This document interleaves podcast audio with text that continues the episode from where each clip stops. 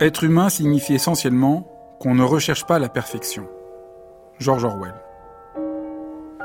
Orwell ne nous demande pas seulement de reconnaître que la perfection n'est pas de ce monde, mais de comprendre que la chercher, c'est tourner le dos à ce que signifie être humain. C'est un propos déconcertant.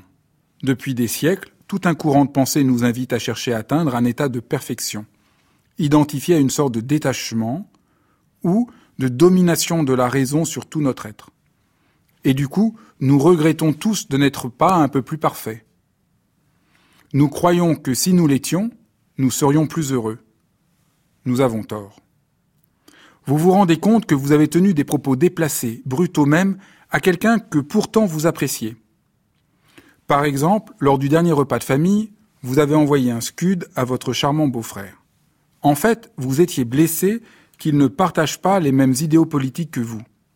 Vous le regrettez à présent. Formidable. Vous êtes en train d'entrer en rapport à la profondeur de votre existence. Au lieu de vous reprocher encore et encore de ne pas correspondre à votre idée de perfection, d'un être toujours juste, toujours précis, vous rencontrez avec honnêteté l'abîme de votre propre cœur. Et cela va vous permettre de développer une vraie tendresse envers vous-même.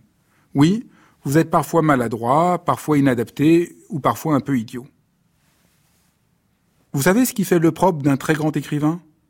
Sa capacité à nous montrer ce qui, en chacun de nous, est mesquin et médiocre. C'est là le génie de Dostoïevski ou de Proust. Il nous révèle tous les tours et détours de nos mensonges, de nos lâchetés, de notre jalousie. Ils ne le font pas par cruauté ou par désespoir, mais pour appréhender ce qui fait la réalité profonde de notre existence. Et cela nous soulage, de pouvoir enfin entrer dans la complexité, mais aussi la beauté même de notre vie. Les mauvais écrivains en restent à la surface des sentiments. Parfois même, ils nous asphyxient avec leurs promesses mensongères de bonheur. Contrairement à une idée reçue, les premiers sont mus par une infinie tendresse qui leur permet de regarder l'être humain dans toutes ses dimensions, tandis que les autres n'y ont tout simplement pas accès. Au fond, ils ont peur.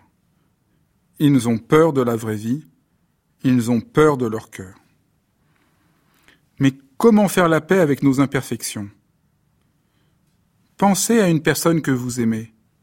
Pensez à ses failles, à ses blessures, et considérez-les non comme ce qui entrave leur existence, mais ce qui en fait la beauté. Pour vous aider, pensez à l'art des grands maîtres potiers japonais.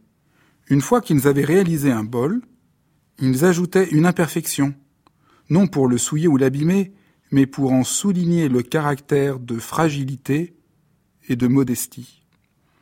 Nous savoir imparfaits nous rend plus tolérants et plus soucieux des autres.